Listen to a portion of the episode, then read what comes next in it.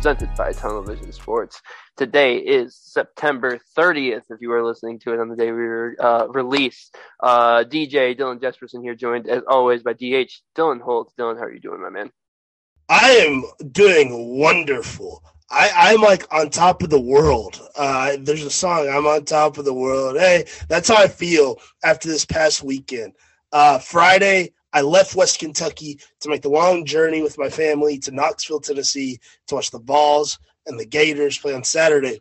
The Friday started out with a bang. I'm on the road. We go to that gas station, uh, Buc-ee's that you see on TikTok. That it's it's crazy. It's a what a place.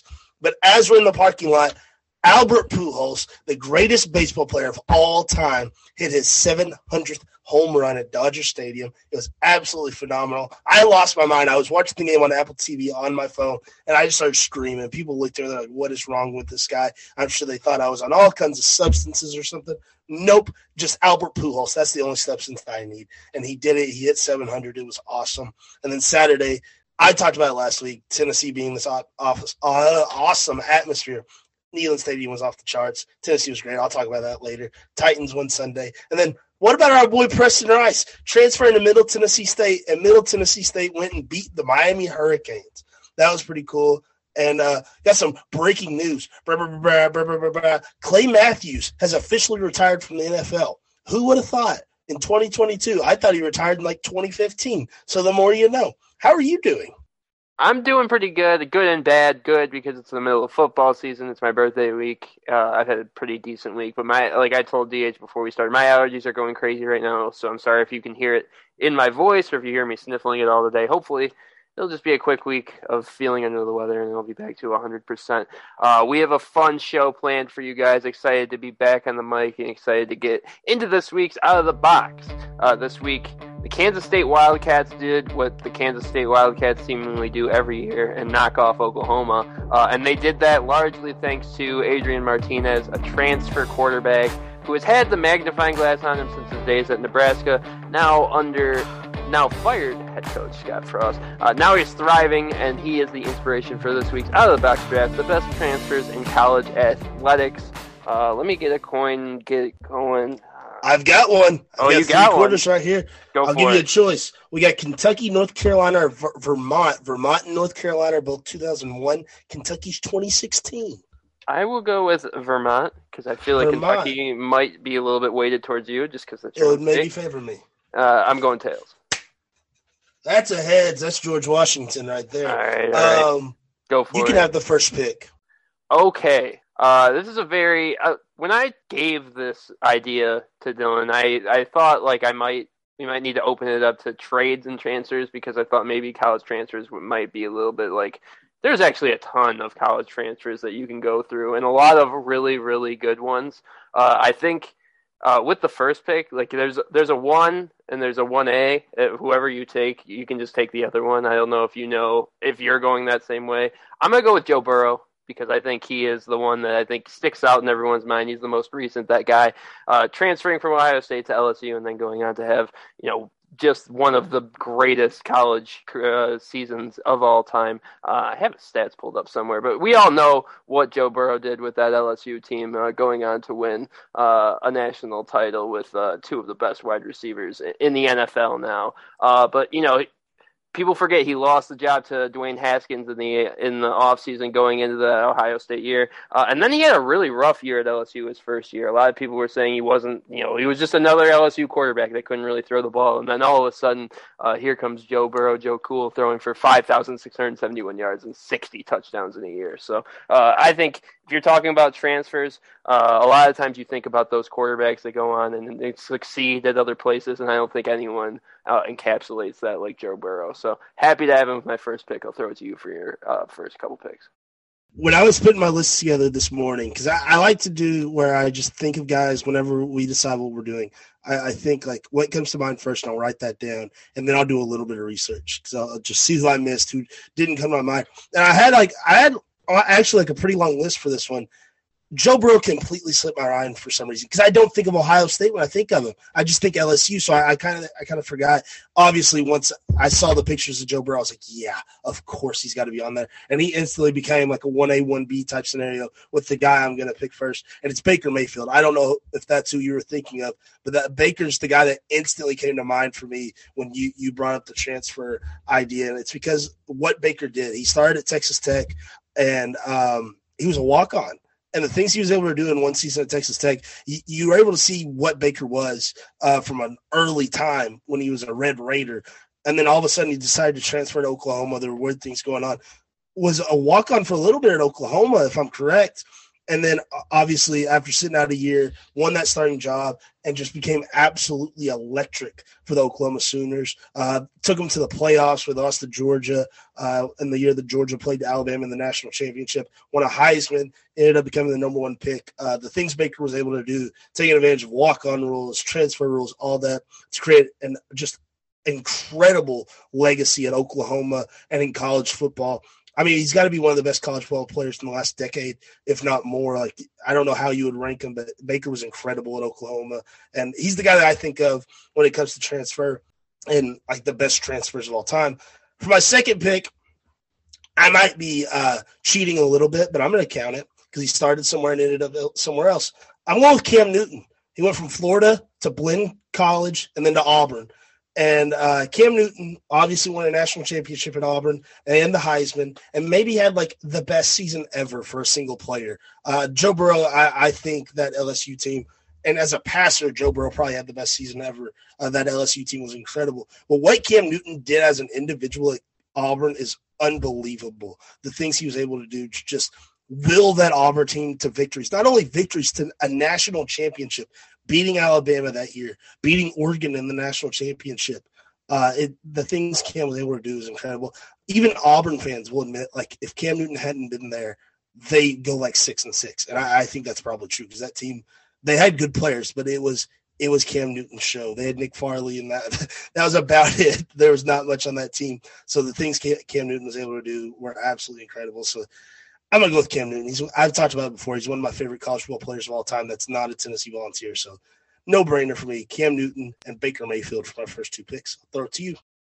Uh, Cam Newton was actually my one B, so it's not cheating in my mind. If I didn't go with Joe Burrow, I was going to go with Cam, and uh, I had Baker more in the the the Oklahoma tier of you know there's there's th- there's a bunch of guys you can take from Oklahoma. I do think Baker's probably the best of of the three that you could go with though. So uh, definitely love those two picks. Uh, I'm gonna go to basketball. My only basketball pick. I had a lot of college football picks, but I did have in my research. I I, I looked it over. I was like, which there's got to be a basketball player out there that I want to get on this list. And there's actually a really good biased pick that I can take. It's Duncan Robinson, the the the three point shooter. You guys all probably know him as the the sharpshooter that didn't play much in the playoffs for the Miami Heat for whatever reason that may be, but uh, has lit the NBA on fire since he got drafted out of Michigan, and many people don't realize he was at a D three school to start his career, Williams College. Uh, John Beilein, one of the great stories of John Beilein's career is finding a guy like Duncan Robinson, just going, "Hey, I think this guy might be able to play D one basketball," and he actually he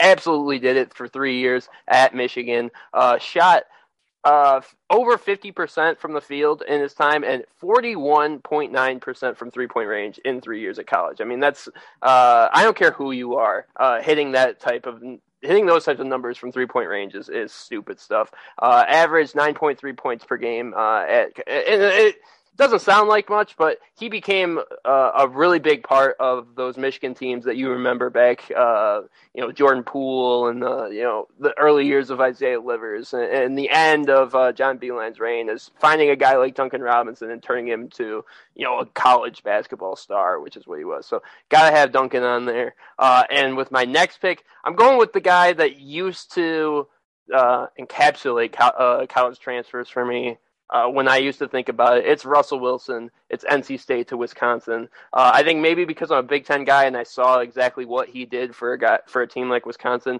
Uh, he was their best quarterback uh, up until that point. I still think he's probably the best quarterback that's ever gone to Wisconsin at this point, just because they had they don't have a lot of quarterbacks, and he came in and had an instant impact. He immediately took that team from a good, pretty good, you know, they've got a good offen- offensive line. They've got a good run game. They've got a good defense. They were always missing a quarterback, and Russell Wilson came in and was not just like a good quarterback, a great quarterback. Immediately led them to a Big Ten championship. Uh, that that Wisconsin team was the only team I think could have competed for a national championship just because of what Russell Wilson brought to them. And I remember talking to my friends and being like, we need to find a guy like Russell Wilson out there that's actually he can run the football, but he's more of a thrower. And then they said to me, it's like, yeah, there's not Russell Wilson just growing on trees though. You know, it's like, yeah, okay, yeah, this guy is a special talent. He's proved it in the NFL since he's uh you know in the Seattle and now in Denver. So uh, I I think when you think of college transfers, Russell Wilson has to be one of the first guys that comes to your mind. So add Duncan Robinson, add Russell Wilson. I'll throw it to you for your uh, last two picks. Yeah, uh, when I when I mentioned, I always write down the guys I think of first. It was Baker and Russell Wilson, and so I, am happy you picked him because I was about to pick him if you didn't. Uh, Russell Wilson's definitely one of the guys that, like, and he's not like the original, but it feels like he was one of the first in like this era of transfers. Kind of set the tone. He was a grad transfer, not like these other guys, but um, yeah, he kind of set the tone. Uh, I like both those picks a lot. Did not think of Duncan Robinson, but it makes a lot of sense. Um, I all my picks are going to be football. The, I had some basketball guys I thought of, but I, I'm going with all football because I think football has had more meaningful transfers. Just because guys stay in college longer, and uh, basketball they kind of they can have one season and get out there. Uh, for my next pick, I'm going with another Heisman winner and a number another number one overall pick in the NFL draft. I'm going Kyler Murray, another Oklahoma guy, going from a Texas school to Oklahoma, going from Texas A&M to Oklahoma, uh, following kinda in Baker's footsteps, going from another Big 12 school, or Kyler, I guess Texas A&M was in the SEC at the time. Uh, so yeah, Kyler. I mean, was what more is there to say? Kyler was amazing at uh, Oklahoma. The things he was able to do, follow literally right behind Baker. Watch Baker, the things he did, and then he's like, "Hey, I, am going to do it too." And won another Heisman for the Sooners. Took them back to the playoffs. And if you remember, they played uh, Alabama in the playoffs, and Alabama went up huge in the first quarter, like 21 to nothing or something. It might have been 28 to nothing. I mean, it was Alabama had full control and Kyler Murray said, "Hey, hold up," and he he really put in a good showing in that game. I don't know what the final score was. This is purely like anecdotal. Like I I don't have the stats pulled up. I just remember the things Kyler Murray was able to do. I was like, okay, he's doing this against Alabama. He, he might be all right as a pro, and obviously scouts agreed with that too. he ended up getting picked number one overall by the Cardinals. The Cardinals gave up on Josh Rosen, and uh, he's one of the most electric quarterbacks in the NFL today. Uh, if you've watched any NFL football, you know that because he's awesome. And I, have been a big fan of Kyler for a long time, so I'm happy to nag, nab him. Uh, and with my last pick, I'm going biased. I have to. It's my quarterback, Hendon Hooker. I, I have to pick Hendon. Uh, his story's untold. Uh, we know half the story, and uh, we're, we're gonna the rest of it we're gonna see un, unveil throughout, throughout this season. Uh, the things Hendon's be, been able to do since transferring from Virginia Tech to Tennessee has been incredible. Because like you can, he got benched at Virginia Tech and like they gave up on him. And that just just to know that, like watching him for the past two years, it just blows my mind. Even when he came to Tennessee, he did not win the starting quarterback job. He lost to Joe Milton, another transfer, a guy that transferred from Michigan. He goes from Virginia Tech to Tennessee, a, a program that was on fire when he got there. He didn't come for Josh Heupel. People forget that too. He came for Jeremy Pruitt. He came to a program that was on fire. And he stuck with it. That's just the guy he is. Uh, Joe Milton got hurt. He took over the starting quarterback job and has not looked back. He's put up just crazy numbers this past weekend against Florida. One of the best games Tennessee quarterbacks ever had. Over 300 passing yards, over 100 rushing yards. Only the second quarterback to ever do that in Tennessee history. The other is Josh Dobbs, and he was in attendance for the game. Uh, Hendon has skyrocketed into Heisman talk. Tennessee skyrocketed into the top 10, and it's because of Hendon Hooker. It's the things he's able to do on the field. I can't talk more about it. I love Hendon so so much, and what he's done for the University of Tennessee is awesome to see, and I can't wait to see how this season uh, goes for him and the Vols, and I can't wait to talk about it all season long. And I'll throw it to you for your last pick.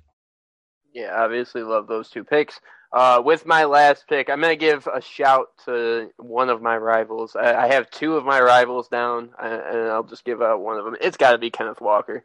Uh, he's got to make this list. I feel like uh, when you talk about You know, we we've talked about so many quarterbacks, but when you talk about a running back transfer, I don't think I think Kenneth Walker tops all of that. I mean, he had back to back years of 579 yards at Wake Forest, then goes to Michigan State and puts up 1636 yards. Uh, and with the way Michigan State's looking right now, I'll get into it in this week in sports, but it seems like that 11 win season might have all been Kenneth Walker, just what he was able to do. I know the win against Michigan was basically all Kenneth Walker and what he was able to do against us. So uh, I, I I've come to respect the talent that Kevin Kenneth Walker has. Obviously, you have to because of what he did last year, but I think more as we've seen how quickly Michigan State's fallen off a cliff without his production in the backfield. How how big of an impact he really made, and he was, I, I think, maybe the most impactful transfer. Because I'm going to talk about it in this week in sports.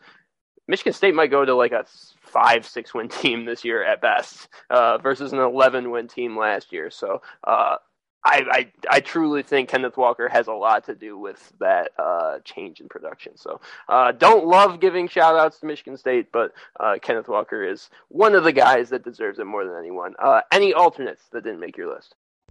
Of course. I had from your neck of the woods, J.J. Watt transfer, transferring from Central Michigan to Wisconsin. Justin Fields going from Georgia to Penn State.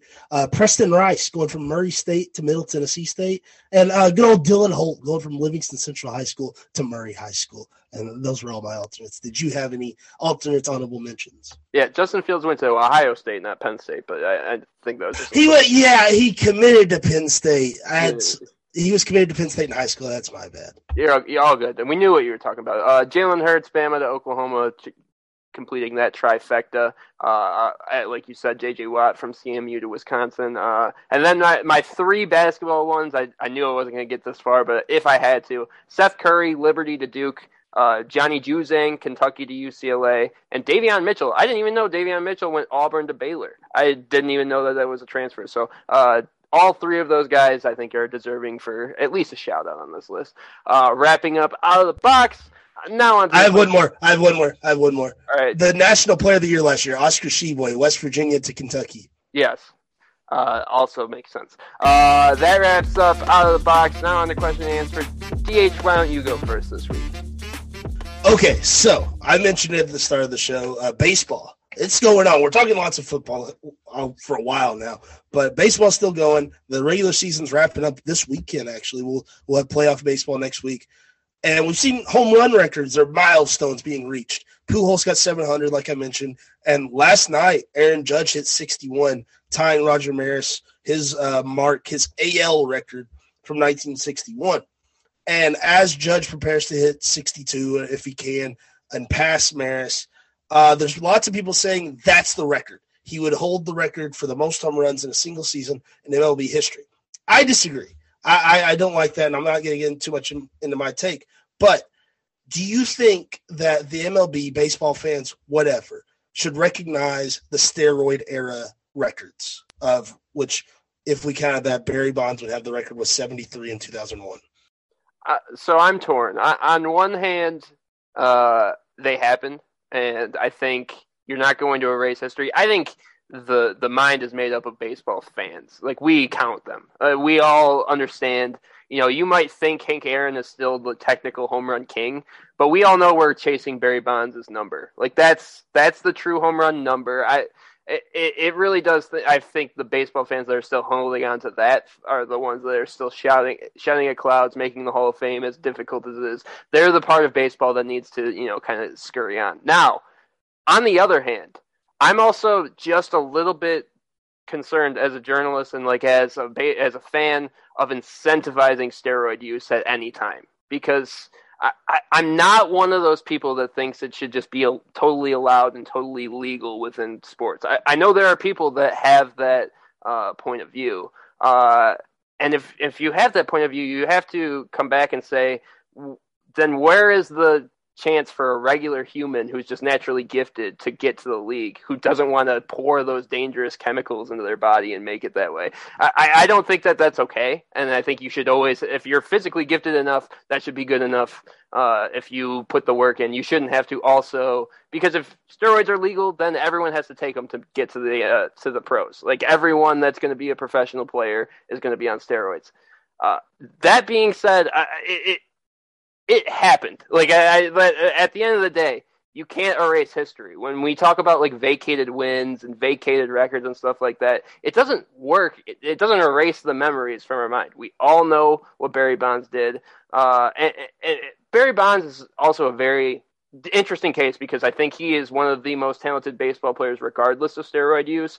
But he's also one of the most open, like obvious cases of steroid use. You can look at his body from when he was young to when he was older and how he it's so clear uh, it felt so flagrant and if you grew up during that time you understand where some of that anger comes from from barry bonds because he, he kind of felt like he flaunted it in people's faces especially near the end where they kind of delayed his trials and stuff like that but at the other hand dude was gifted regardless of what you think of his steroid use he was uh, putting up some of the most insane numbers and, and uh, I, I just think those numbers exist. Like you're gonna go find them somewhere. You can't erase those from history. I don't care what you say and what you do. So uh, I think at the end of the day, uh, yeah, you can put the asterisk there. Like I think that's at the end of the day, I'm still gonna end up at that point. Put the asterisk there if you want.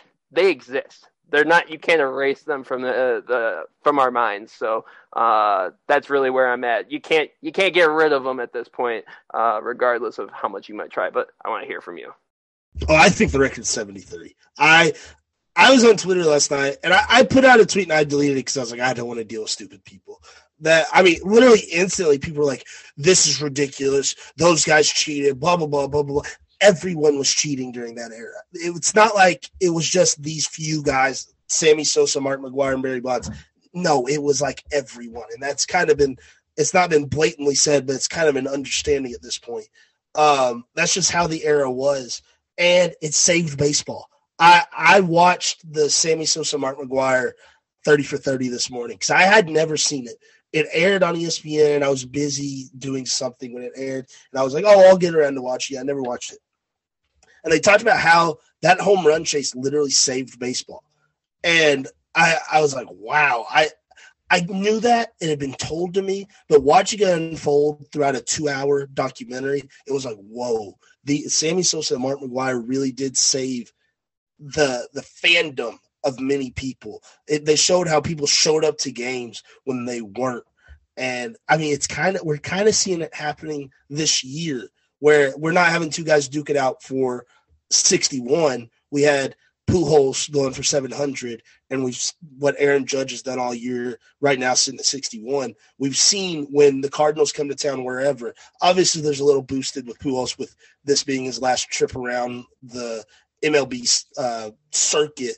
But um, people want to see if Pujols hits a home run. Dodger Stadium was sold out last Friday night. I, I don't know for sure. I doubt Dodger Stadium every Friday night is just popping because there's a lot of things to do in LA every Yankee game this year has been popping, which I mean, the Yankees aren't going to struggle to sell tickets. It's the New York Yankees. But it's because of Aaron Judge. They want to see Aaron Judge hit a home run. When the Yankees came to St. Louis, that place was sold out Friday, Saturday, Sunday.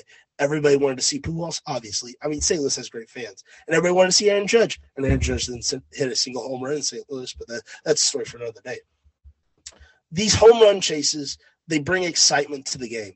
There's nothing like a home run. Literally nothing because you see a human being hit a ball so far it leaves the play of field, and it, that's just so cool. Like a slam dunk is awesome; it's incredible. A, a, touchdown pass, awesome. Interception, all those things are incredible. There is nothing on this planet like a home run. It's, and it's almost hard to describe. But when you see a home run, you're like, that that's sick. I, I don't know what it is about it, but that is just awesome. Especially at a major league baseball game, because everybody loses their mind. Everybody's just like, holy crap. Nolan Arenado just hit the absolute piss out of that ball. That was incredible. And the excitement, it's just it, it's literally just you have to experience it to understand it. Um, and that's why I, if you can hit a home run, you can hit a home run. And I understand that the steroids helped them a little bit. I, I think the argument, the best argument I saw as to why the steroid use was unfair is because it helped those guys stay healthy. And I, I had never really thought about that side of the argument. It helped those guys stay healthy and play every day. And I, I never really thought about that. I didn't, I guess I didn't realize that. On the opposite side, I saw a good argument for like, hey, it is what it is. Uh, everybody knows Jose Canseco. Uh, he's one of the what a fella is how I'll describe Jose Canseco. He had a very good quote, I thought. He said, Let me give you a perfect example.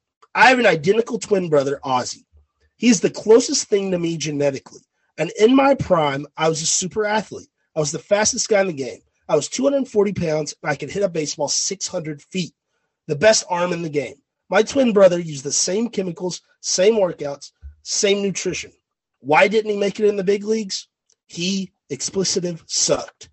And uh, I mean, that's a great point. Even no matter what you use, the nutrition, the steroids, chemicals, whatever, you still got to be good at baseball. You still got to be able to hit a ball, throw a ball, because baseball's hard. So I I just have a hard time ignoring those numbers: seventy-three home runs, seventy home runs, sixty-six. All those things that Barry Bonds, Mark McGwire, Sammy Sosa did. That's hard to ignore. Those are three of the most electric players of all time, and we're trying to ignore them. We're trying to erase them. I, I think that's crazy uh, to just be like, well, it's Roger Maris and Aaron Judge. That doesn't seem fair. I, I don't like that. But that's me. I, I I show my respect, tip my hat to those guys, even if maybe they came up short while everybody, everybody else was coming up short. Yeah, I think you hit all the points there. I'll get on to my question because I don't think I got anything to add, though. Uh, we got word this week that the NFL is officially ditching the Pro Bowl, uh, opting for more of a a flag football game, kind of a, a, relaxed more feel, calling it the Pro Bowl games, uh, getting rid of the actual, you know, full contact game. I don't even think it was full contact last year. I don't even remember what the, the, I haven't watched the Pro Bowl in so long that it's been so long to to actually know what the rule format is. Uh, and I think this is, you know, this has been a trend. It's something we've talked about with All Star games in the past, and I think it really begs the question: with the NFL getting rid of the Pro Bowl, Dylan, do you think this is the beginning of the end for All Star games? No, I don't. I think they're just evolving. I think all of them are evolving. They should never be playing a full contact All Star football game. And I think they should have known that after like 2004 or whatever it was when Sean Taylor was just murdering people in the Pro Bowl. Uh, that that was they should have been like, yeah, we probably shouldn't be doing this. And then after like CT, uh, I can't think of the word, the brain disease. See, what is it? Do I it? CTE. I couldn't think of the word for it. Uh, after that research became more prevalent, uh, they should be like, yeah, maybe we shouldn't play uh, an all star game like this, full contact. Uh, and then they decided to add an extra game to the season. So they really shouldn't do it. Um, it. It just seems like all these things. Let's calm down. Let's play flag football. Let's do all these challenges. Why not? You've got all the best athletes in the NFL. Get them to just do cool things. Have them play a basketball game. Have them play softball. Do stuff like that. Like that. That's what be, they're not checking in. I don't think to be like we want to watch another football game because those guys aren't. They shouldn't, anyways. Unless they're Sean Taylor, they shouldn't just go all out and be like, well, "I'm going to just lay out Eli Manning every play or whatever it is." Um, they they should just go there to have fun that that's when it was at its best. Like you see the guys in Hawaii, they're all interacting. That's what people want to see. All the stars interacting. Um, and I think the NFL now can get to a, a point where other leagues like the NBA and MLB, they're honoring the veterans of the leagues at these All Star games, where it's like, oh yeah, uh, Albert Pujols is an All Star this year. Obviously, well, I mean Albert's been pretty great lately since the All Star break, but before that, wouldn't you? No one would have thought like, oh yeah, we need to put Albert in the All Star game uh, or in the NBA, they, they put Dirk in, they put D Wade in the All Star rosters. The NFL can now do this. You don't have to worry about rolling out a veteran and be like, oh, he might get hurt, or they'll turn it down. That's what it's happened a lot of the time. Now it's like, hey, they can show up and hang out. Like I'm all for it. The NFL, the Pro Bowls had a problem with like, yeah, guys can like get hurt badly because it's football. Football is just a barbaric game. That's how it is. You kind of got to come to agreements with it and like uh, terms with it in your head. But uh, yeah, I, I, think it's I think it's a great thing. There's no point in playing a Pro Bowl. I, I don't think anyway. Just do other things. And I, from what I understand, they have very good plans. I didn't go into it. I just saw whether they're not going to play the game. And I was like, yeah, good. That there's no point in it, especially after last year. Uh, but I'm curious what your thoughts are. So I do think this is kind of like the beginning of the end, or that, like you said, they're kind of evolving. I just I do think, you know, the the NFL was the one where their All Star weekend was the All Star game, like the Pro Bowl was it. You know, the MLB has the Home Run Derby and all of their All Star weekend. The NBA has slam dunk contests and everything. I think with this move, kind of eliminating the game part of it, I think this is going to shift the league's focus onto those special events that they have and just kind of, you know, ditch the game part of it. Because at this point, when it gets to the game part, nobody watches. The player doesn't don't care, and none of it matters anymore. It's actually more. I remember as a kid, it was like I could remember each All Star game. Like that's what happened this year, that year, this year. Now it's like a rare event that the All Star game is memorable in any of these sports. It's like, oh, did you hear the All Star game was actually fun last night? It's like, oh, I might have to go back and watch the highlights because it's so.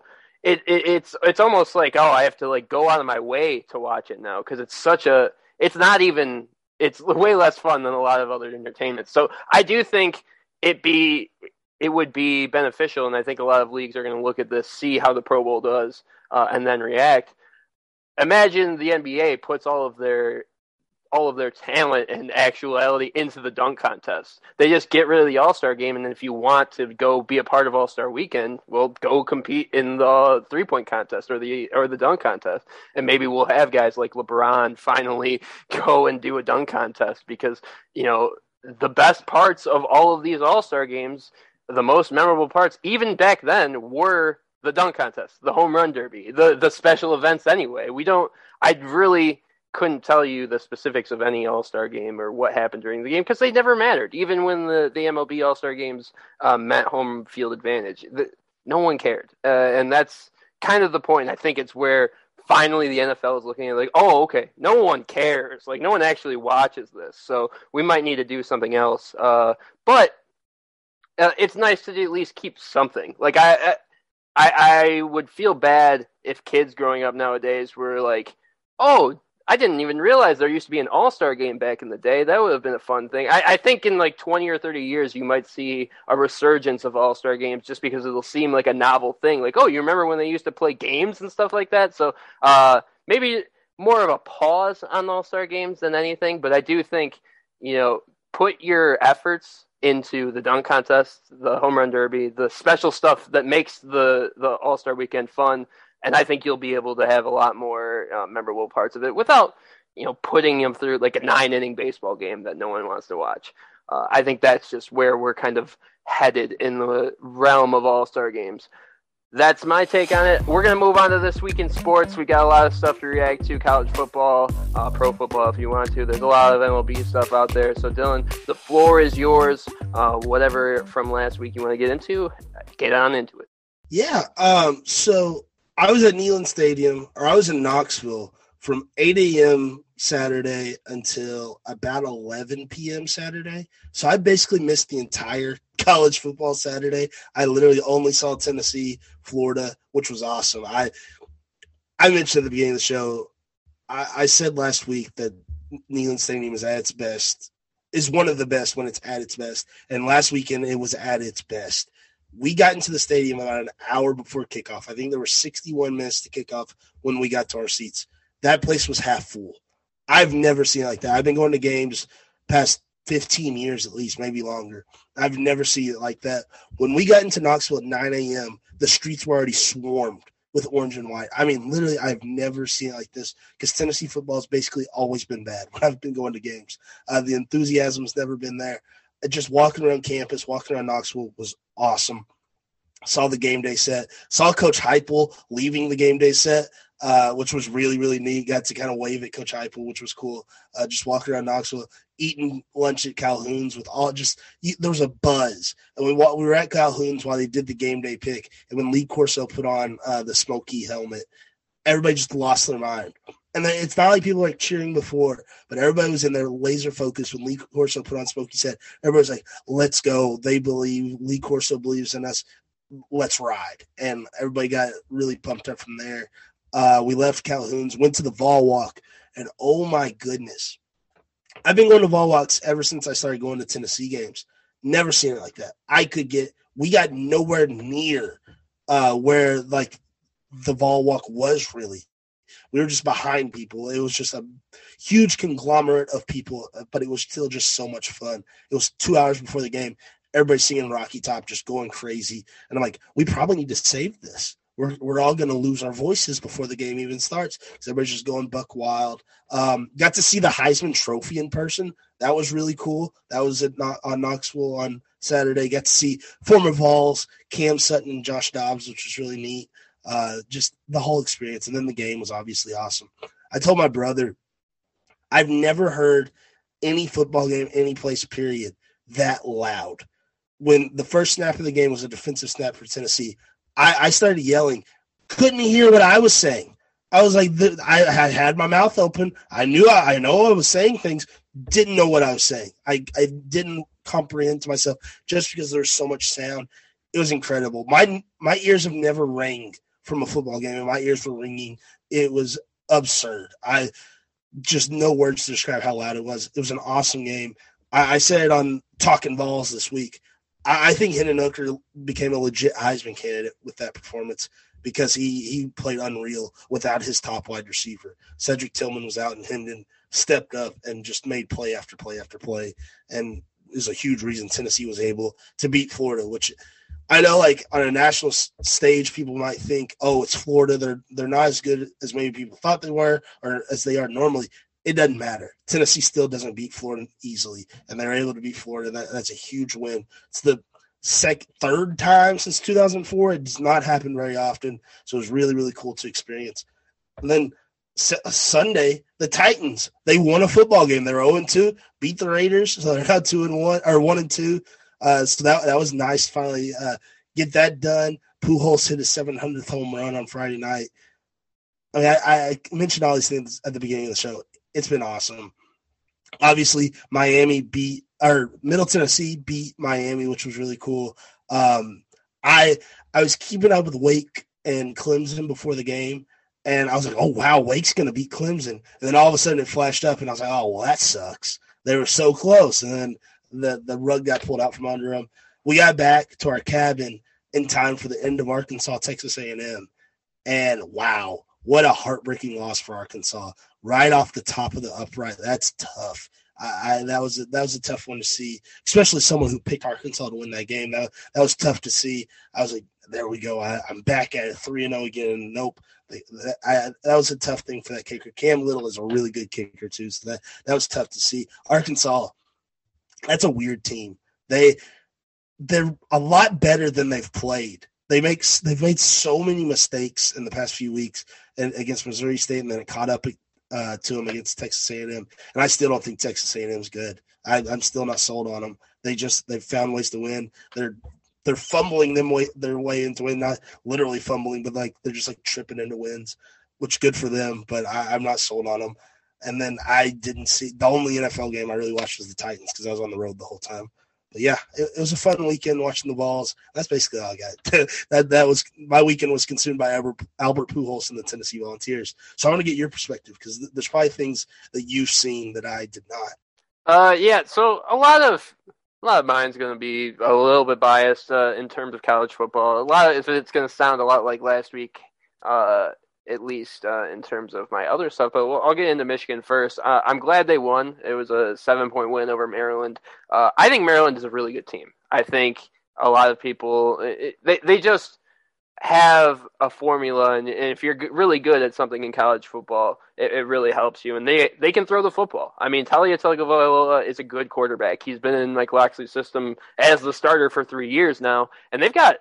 I, I mean, I I would probably say they have the second best passing attack in the Big Ten right now, behind Ohio State. Michigan's probably more talented with JJ and the receivers, but Taulia has been, like I said, he's been in the system for three years. Those receivers have been in the system for a while, and they have a lot of chemistry. They they they throw the football very well. So, uh, and their defense was a lot better than uh, they've always been. I mean, Maryland has always been a pushover on defense, and that's usually where the game gets away from them. They did they played really well on Saturday and did a lot of things that Michigan wasn't ready for. Uh, I think they'll they're gonna upset either Ohio State or Penn State. Probably Penn State. Uh, I think they're probably going to finish third in the East this season. I think they're a really good team this year. Uh, so I'm not too concerned about what happened against uh, uh, Maryland in terms of you know only beating them by seven points. Uh, JJ in his first game against a, a, team with any sort of defense uh, didn't throw any picks uh, and, and, was you know, solid with the football. I think that's really all you can ask for. And by the end of the game, he he kind of figured things out uh, with scoring and, and, and talk about. I, I said Blake Corum was uh, offensive player of the year before the season. That's looking pretty good right now with a 30 carries for 234 yards or something crazy like that. Obviously, uh, Donovan Edwards has been hurt, so it's been tough, but uh, he's been picking up the load. I talked about it uh, earlier. Michigan State, man, that team sucks. Uh, you're paying Mel Tucker 9.5 million years, uh, 9.5 million dollars a year, uh, and they might lose six straight games right now. Uh, they've already lost to Washington and Minnesota. Uh, their next four games are Maryland, Ohio State, Wisconsin, and Michigan. Uh, I don't see a win in this. I don't see a win in those four games for maybe Wisconsin, uh, just because Graham Mertz is not a good quarterback. Uh, but I don't think Tanner Morgan's a great quarterback either, and he diced up that Michigan State defense, and that's what's it's embarrassing to see how how bad that defense is that they're trotting out there. And at this point, man, I don't know. Like they they could lose to like they could lose to Illinois and Indiana at this point. I don't know how you can look at the defense and say, hey, they're going to stop someone enough for their offense to get on track. I think Payton Thorne's better than how he's played the past few weeks. Uh, that being said, I mean the defense is just they they anyone could score on them. I mean, you've got Mo Ibrahim, who I talked about preseason as one of the best running backs in the Big Ten. He has been their offense, and they just decided, oh, we'll throw the ball for you know 200, 300 yards on you just because we can't, because they can't. They can't defend anyone, so uh, it's really weird to see how bad Michigan State has been. They were bad last year at pass defense, but I don't even think this bad at pass defense. Uh, so it, it's it's going to be interesting to see uh, how they figure that out. And I mean, I, I can't imagine being in that point where you just paid a guy basically a hundred million dollars.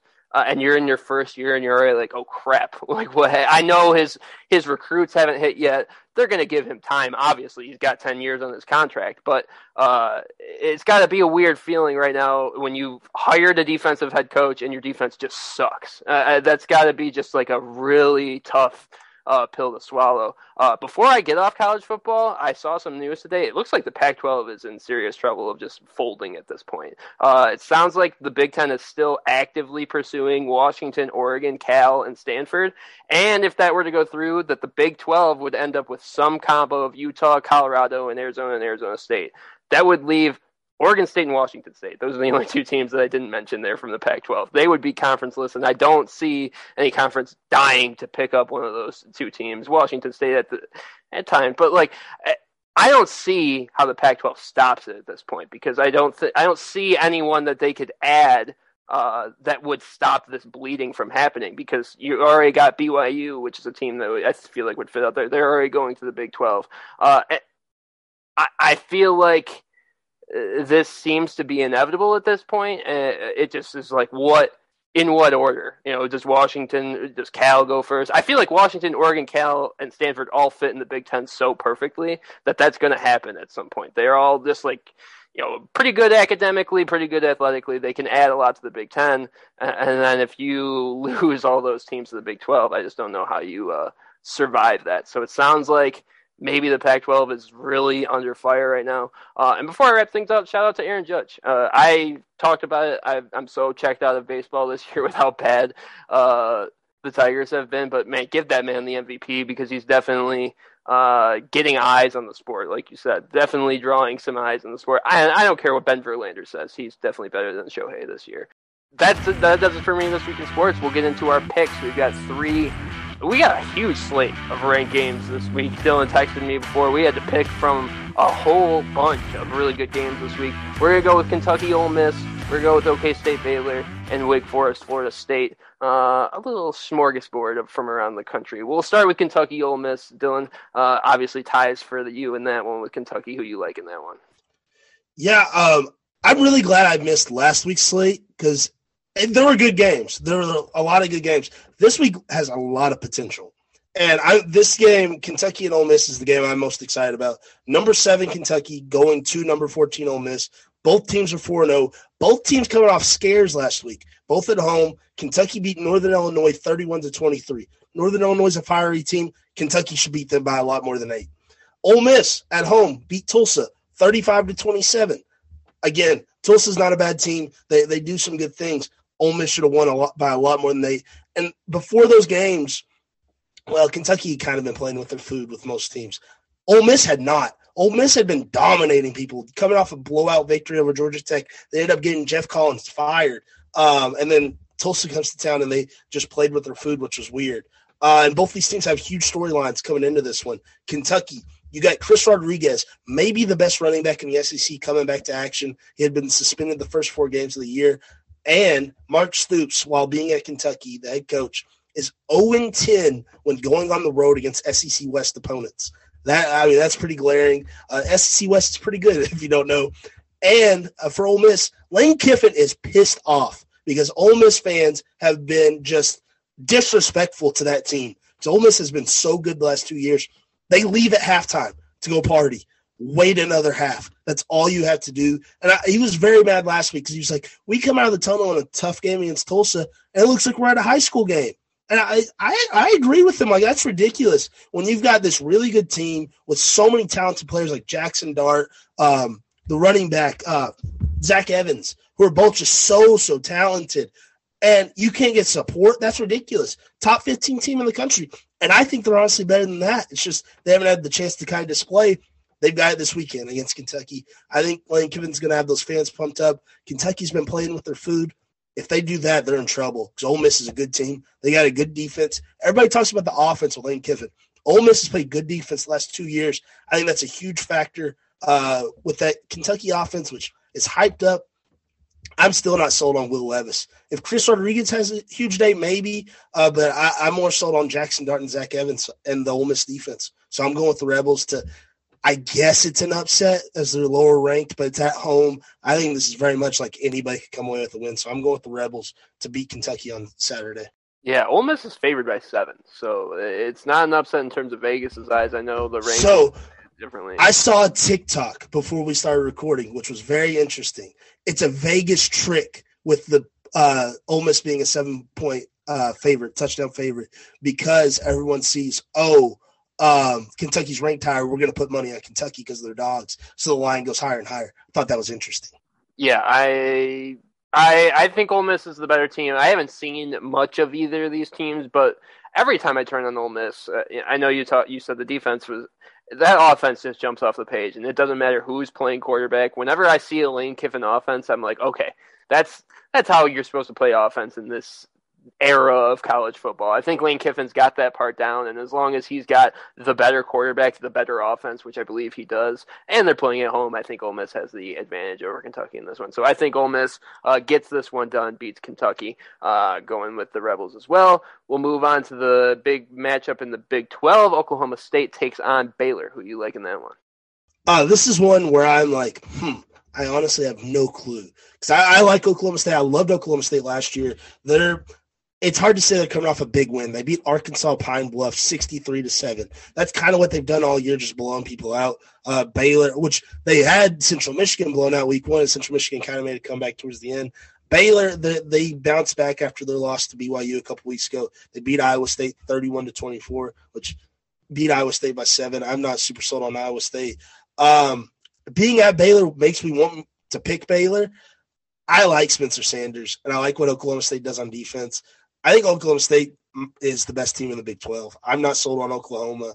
Uh, like I, I, know you were preseason. I know I started to get sold on them after the Nebraska game, which makes no sense because we know Nebraska's not good. Kansas State beat them like they always do, um, and I, am gonna go with OK State because I think I think this might be the year in the Big 12. This might be the year to make the playoff. Sneaky. Uh, who do you have in that one? Uh, yeah. So just before we get down, I know, yeah, Oklahoma did take a big loss this weekend. I, I, I was wearing my K State sweatshirt last night. Uh, I I've got friends. I, I have a friend that graduated from Kansas State. So big shout out to the Wildcats. Manhattan's a great place. The last time Oklahoma lost their Big Twelve opener at Kansas State, they went on to win the Big Twelve and not lose another conference game. So they have. They history. always win the Big Twelve. they have history on their side, at least from this side. But uh, in this one, back to Oklahoma State Baylor. I, I I, I talked about it before the season. I like Spencer Sanders a lot. I think that uh, what he brings to their offense makes them uh, a bit more dynamic than a team like Baylor, who I think you know had a really good defense last year, is a little bit more balanced this year, and I don't think that plays into Dave Aranda's scheme a little bit. I feel like Baylor needs to be a little bit more defensive minded with their uh, with the way that they are. So uh, if you're not gonna, if you can't, if Iowa State puts up 24 points on you, I can't imagine what Spencer Sanders and Oklahoma State's offense is going to do. So I think I like Oklahoma State in this one as well. Uh, take the Cowboys. Uh, on to maybe the most interesting matchup of the week ACC, Wake Forest, Florida State. Uh, the darlings of Wake Forest almost taking down Clemson last week. Florida State on the rebound, it seems like, but this might be the best team that they faced, even though they've already played LSU. So, uh, Dylan, what are your thoughts on this one? Florida State is so weird because they played they played like pretty good teams. Like they played LSU week one and somehow won that game. Somehow found a way to win. Played Louisville a couple weeks ago on a Friday night, and it was weird. It was at Louisville on Friday night. Found a way to win. That, that's what they've done. Last week, Boston College, Phil Jurkovec, that quarterback from Boston College, everybody's like, okay, this can be a good test. Blew them out, forty-four to fourteen. It's like, whoa, okay, is Florida State for real? and I, I still don't know. I, I don't know what Florida State is. It's hard to put my finger on it. I know they belong in the top 25. I know that much, which they are now. Wake Forest, it, what? I, I, like I feel like they're good. Like I, I but it's weird because I don't know because Sam Hartman sat out the first couple weeks. He came back. They nearly beat Clemson, but they didn't. They couldn't finish. This is a tough one. Like I think Ole Miss, Kentucky's kind of a toss up. This game is also a toss up, and I'm going to give Florida State the edge because they're at home. And I, I think that's what it comes down to. Uh, I think Florida State's got a lot of just great athletes like they always do. That could be the difference maker. This could be the win that we could be like, okay, yeah, Florida State's back. So I, am going to go with the Noles to get a huge win at home against number 22 Wake Forest. Yeah, and the reason I said this game is so interesting because, like you said, I can't put my finger on either of these teams. Wake Forest last week looked like they were going to beat Clemson, lost in overtime. You, you, you'd say that's a good moral win, but the week before they almost lost to Liberty. They beat Liberty by one point. Uh, and you know, shout out to what Liberty's done in the past few years. They're not supposed to beat a team like Wake Forest or even be close. So uh, then you've got Florida State, and like you said, uh, they've just been up and down. Uh, they looked really good against LSU uh, at times, and then managed to sneak out with a win. Uh, and then that that game against Louisville, they looked terrible. I, I, I, think both teams looked awful in that game. I don't think either team looked prepared to play an ACC opponent yet. Uh, so I I I, want to say this is a team, this is a game we'll find out about both of these teams a lot about. I don't think we will because I just don't know what to say about either of these teams. Uh, Wake Forest could come out and blow out Florida State and be like, oh okay, maybe Florida State's not as good as we thought that Florida State could blow out Wake Forest, and it's like okay, that we probably would uh, expect that because it's Florida State against Wake Forest. I do think when it comes down to it, when you've got that much undecided, undecisiveness, you can't put your finger on it. Look to the quarterbacks. You got Sam Hartman. You got a guy that you know can get it done. He's got it done in the, in the past, uh, and I think that Wake Forest team getting him back was the biggest part of their season. Getting him back uh, puts them in a whole different level, a whole different stratosphere of what they can do. So uh, I'm going to take Wake Forest to get a big uh, road dub in this one. I think it's at Florida State. So uh, big road dub for the Demon Deacons. Uh, and that's going to do it for our picks, and that's going to do it for the show. Dylan, do you have any final thoughts before we get going? Yeah, I'm just happy that Tennessee doesn't play this weekend because I'm going to watch all these games that we mentioned, and there's plenty more. There's just tons of great matchups. Like Clemson, NC State plays this weekend, which is going to be a great game. Um, and obviously the NFL slate's going to be good except for a good weekend of football. I'm on fall break. That's the great thing about working at a school. So after, as you're listening to this, my last day of work for a week, so I, I get a week off and I'm just gonna watch football, watch a whole lot of baseball. So the next time we come to you, it's gonna be playoff baseball time, and that's really really exciting. So yeah, that's all I got. Uh, I guess. See you next week. I've never heard of fall break. Is that do you work at like a year? Really? Yeah, Michigan does not have fall break. Yeah, we always do fall break. It's like no. the first or second week of October, you get a week off. Never had that before. We but, also we also start later. We also start. Yeah, exactly. Yeah, yeah, so we start like beginning of August. That, so that's probably yeah. it. Yeah. Okay, but that's interesting. Never heard of fall break before until right now. So uh, anyway, does like uh, does Central Michigan do fall break? No.